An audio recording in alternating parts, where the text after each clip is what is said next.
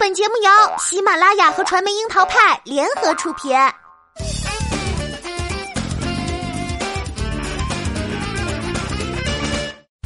樱桃砍八卦，八卦也要正能量。Hello， 大家好，我是小樱桃调儿。真的是夏天快来了，到处都是一片恋爱的气息，让调儿情不自禁的疯狂刷剧，享受被撒糖的小激动。以你为名的青春，看得人一脸初恋。我才不会被女孩子欺负呢！里面的男主居然是占了一整个春天 C 位的偶像蔡徐坤。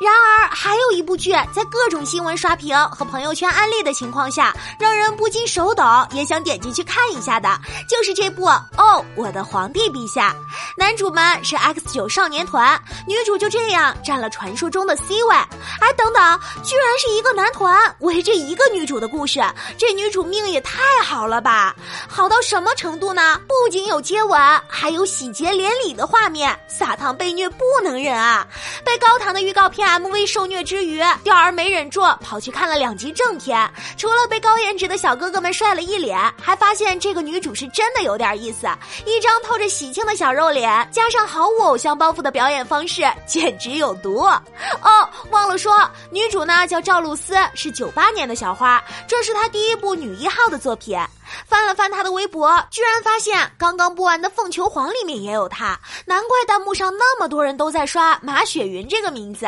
话说马雪云在《凤求凰》里可以说是片刻不停的在陷害女主，剧中人设坏的简直离谱了，当然被黑被骂是逃不掉的。刚上线的时候，马雪云就遭到了网友们的强制下线，然而马雪云的下线却不是常规操作，真要下线时反而有众多的网友表示不舍，据说是因为跑去赵露思微博底下准备声讨的网友们，最后都被莫名的圈粉了，因为看到她的微博画风全都是自己的搞怪日常，也不禁被这个可爱的姑娘圈了粉，透着一股子喜庆，还有满满的娇憨。而最让人意外的，这个姑娘好像完全没有偶像包袱，自黑的就很理所当然。越是深入去挖掘赵露思这个小姑娘的日常，越是无法自拔呢，隔着屏幕都能感受到活力的气息，